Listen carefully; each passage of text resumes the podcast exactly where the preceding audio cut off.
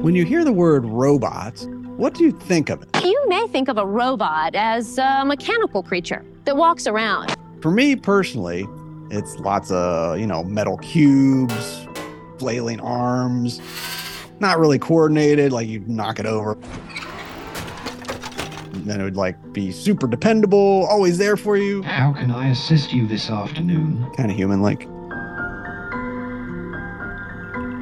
Now imagine a robot designed specifically to collect samples on another planet. What would it be made of?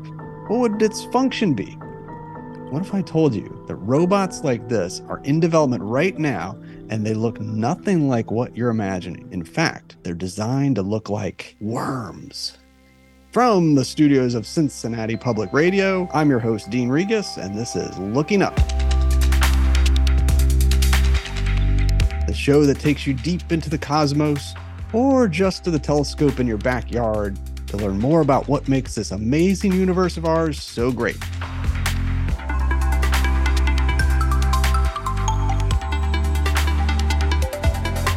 Our guest this week is Dr. Riddhi Das, postdoctoral researcher at the University of Freiburg in Breisgau, Germany, an engineer developing an earthworm-like robot for use around the solar system.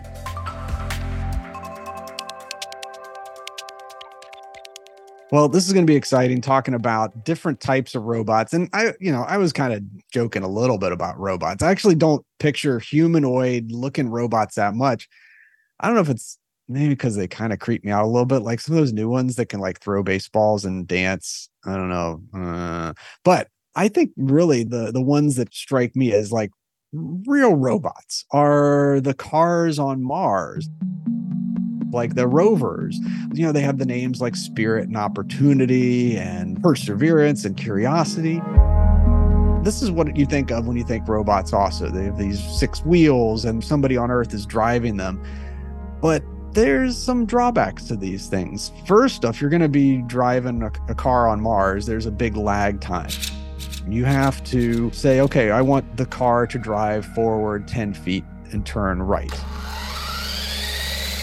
And then at the speed of light, that takes somewhere on the order of 8 to 25 minutes for the signal to get there if you're going to Mars especially. So you say, go forward 10 feet, turn right, and send.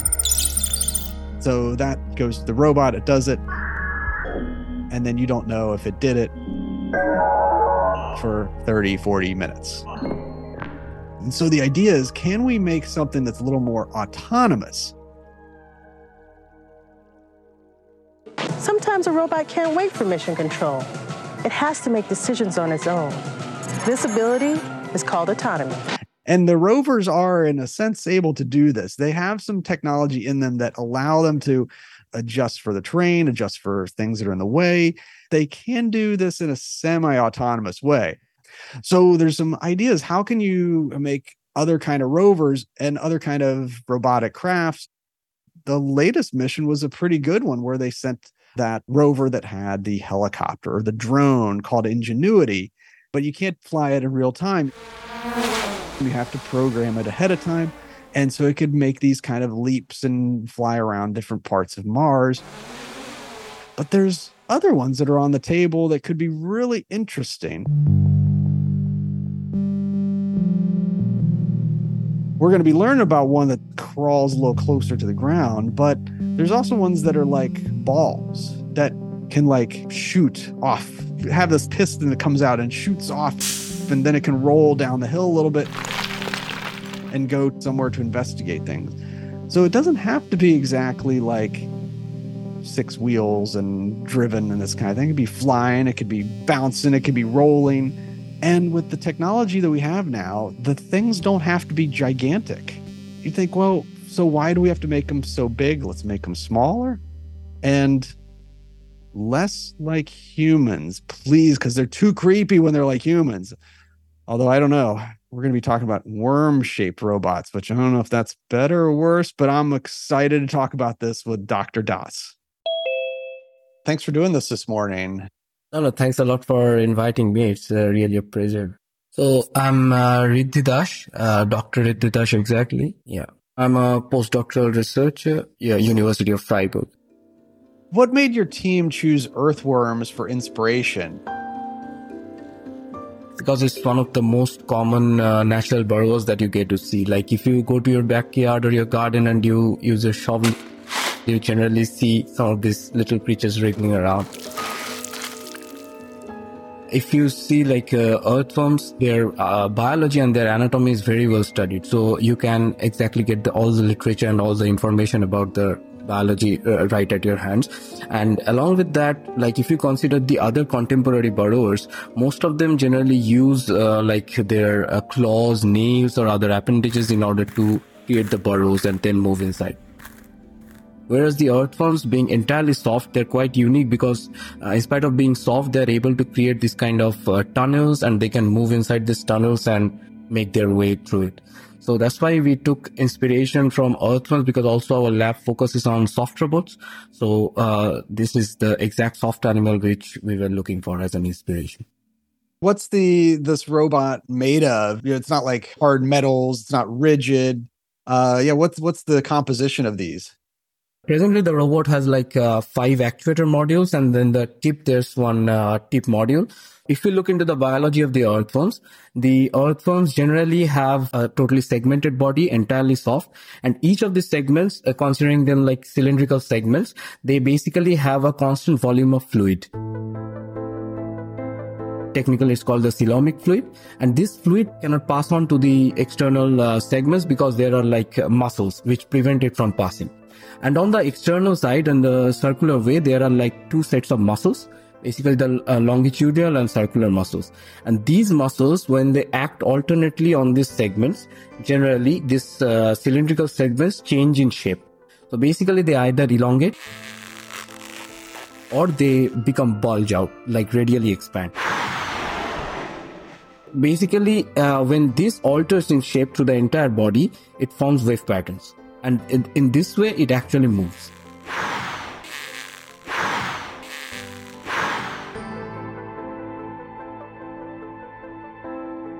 So this thing we also like translated in our robot actuator module, where with positive pressure and negative pressure, we were able to generate like elongation and also radial expansion.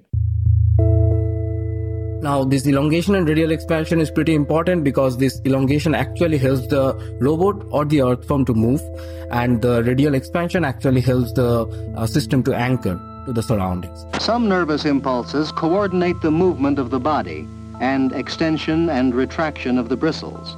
The bristles enable the earthworm to hold on to the slippery sides of the burrow and withdraw into it. So we replicated that in our robot. And considering about the materials, I would say it was totally made with flexible materials like elastomeric materials, and which made the robot flexible towards its surroundings. The main idea about developing a soft robot is that it has to be flexible because it can adapt to external surroundings and it can move over uneven terrain. Well, that seems like a huge plus because, you know, we think of the normal rovers as, you know, they get stuck quite a bit sometimes. Yeah. And so there's pluses to having different ways of locomotion. You mentioned kind of digging and tunneling. How is that important for these space missions to like get below the surface? One of the important applications for developing a burrowing robot also from a space perspective is planetary excavation, because that's one of the main target applications. So the idea is like that we envision that in the future there would be like planetary rovers which would carry this kind of burrowing robots. Now presently, I think with the present state of the art, it is possible to develop like a probe inside the planetary regolith and collect some samples from there. Digging on the Earth and digging on the Moon are 2 incredibly different tasks. The Moon is a vast desert of dust several inches thick. This moon dust is called lunar regolith because it's technically not soil. Soil is defined by having organic content. In the future, with this kind of burrowing robots, what we can do is like we can deploy them and they would be able to autonomously move around and burrow and can collect samples like soil samples, and then it can return back for further analysis to the rover.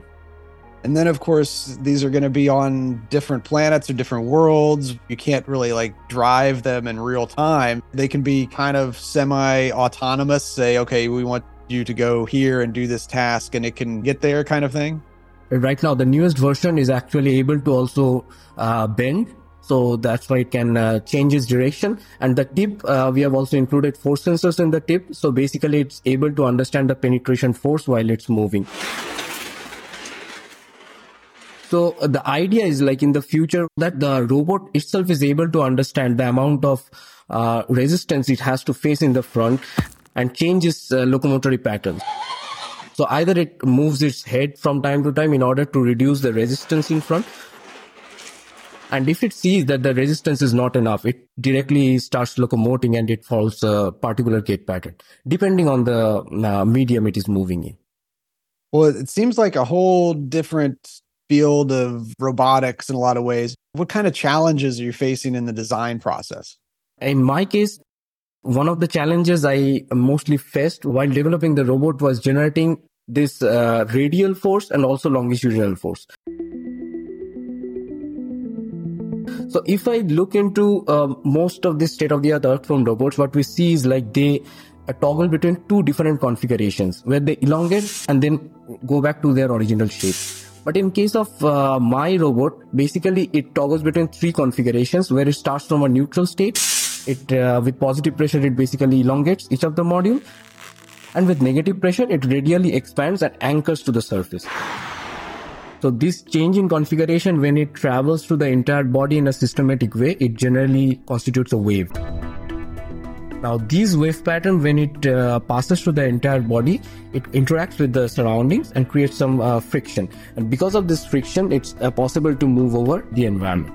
Since we are able to generate this kind of radial forces, we solved one of the crucial elements in the design problem, and we were able to move in different medium with different kinds of gait patterns. From a personal perspective, I would say like while developing this robot, because it in my PhD, I started with soft robotics, which was totally new for me. Before this, the robotics I was doing was mostly traditional robots, so with rigid motors and stuff. So here I learned a lot about soft actuator technologies and soft fabrication methods. So that was also quite challenging for me in the beginning. Well, it's fascinating to find inspiration from actual biology, you know, how earthworms actually move on Earth. What was it like to kind of incorporate the natural world, the biology of an animal into a robotic entity? Yeah, it's really something like, I mean, I used to design robots from a different point of view, but then understanding bioinspiration took me quite some time. It's not exactly biomimicry, because in biomimicry, what we think about is what we see in the nature. We try to replicate that exactly in the system, but it's not going to happen because nature has also perfected it with years of evolution. So we can't like exactly replicate it that. But what we try to incorporate in our robot is what we see in the nature and what could be useful, and then try to transform some of the design principles from it into our robot. Well, how does somebody get started in the field of robotics? How'd you get started working in this field? My background was in mechanical engineering, and the thing that interested me mostly in the aspect of robotics was robot design. I would say from an inspiration point of view, I was pretty much interested with like Transformers, Gundam, and all this kind of stuff. So that interested me quite a lot. And then coming into robot design, I understood that how each of the components face different kinds of forces and challenges while moving inside a real robust environment. So these are the aspects from a mechanical point of view. But obviously, if you want to get started in robotics, I would say like first also understand a bit about the electronics. Like there are a lot of resources outside, because you can get started with an Arduino and can do some basic sensor stuff. And obviously there's also the part about coding the robot. So basically there's a lot of open source libraries available. So this I would say is like a starter pack for getting into robotics. And then it's mostly like your own area or your own interest, which you would want to like focus on.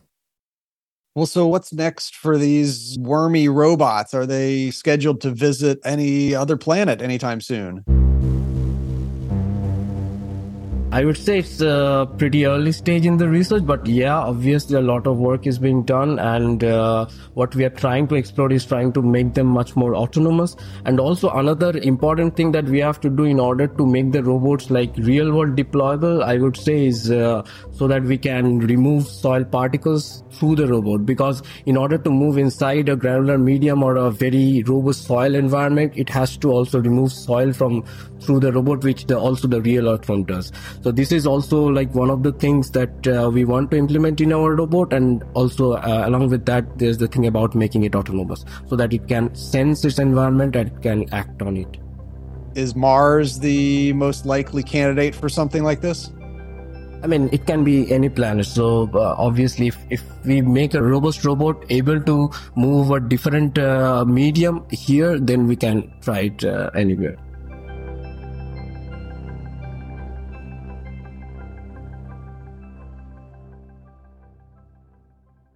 And big question, have you ever introduced real earthworms to the earthworm robot? No, not yet. There's a pretty big size difference, I would imagine. Yeah, you know, what's the typical size of the robots? The robot is about around 50 millimeter in diameter, so it's bigger than the real earthworms. But we obviously had thoughts about reducing its size, but once we reduce in size, there are also other problems, because the actuation could be difficult because it has a lot of components inside. In the sense, there is like a bellow-shaped component which actually helps in this kind of configuration change. And also there's this fluid inside and the external surrounding medium. So there are several components, but reducing them to a much lesser size would be difficult, but I won't say it's possible, but yeah, maybe in the later on we can achieve that. Well, this has been really fascinating, and I can't wait to see where these robots end up and how your research goes. Best of luck with it. Thanks so much for talking with me today. Thanks a lot. Thanks for having me. Well, I think that robots are going to be part of our lives here on Earth and in space. It is kind of fun to think about the different ways we can go about exploring the universe, because we're going out into a place, into an environment that is not very good for us. Every place in space, all the moons, all the planets, you know, we would die in 5 seconds if we were on them. Yeah, well, if you didn't have the spacesuit and all that kind of stuff. But robots can withstand a lot of these things, and having them in different configurations and different ways are going to be really fascinating. So I want you to think a little bit about this. What kind of robots would you see as being helpful here on Earth? Because we have a lot of applications that extend not just to space travel, but there's places with challenging environments here on Earth too. Think about what might be good for that, and let us know. If you have any questions, comments, or suggestions for future topics, you can always email us at lookingup@wvxu.org. Looking Up with Dean Regas is a production of Cincinnati Public Radio. Ella Rowan is our show producer and studio robot. Yep. She's moved. She's doing the robot right now. Marshall Verbsky assists with the audio production and earthworm collection. He's digging. Quit digging. We got enough. Our theme song is Possible Light by Ziv Moran. I'm Dean Regas, and keep looking up.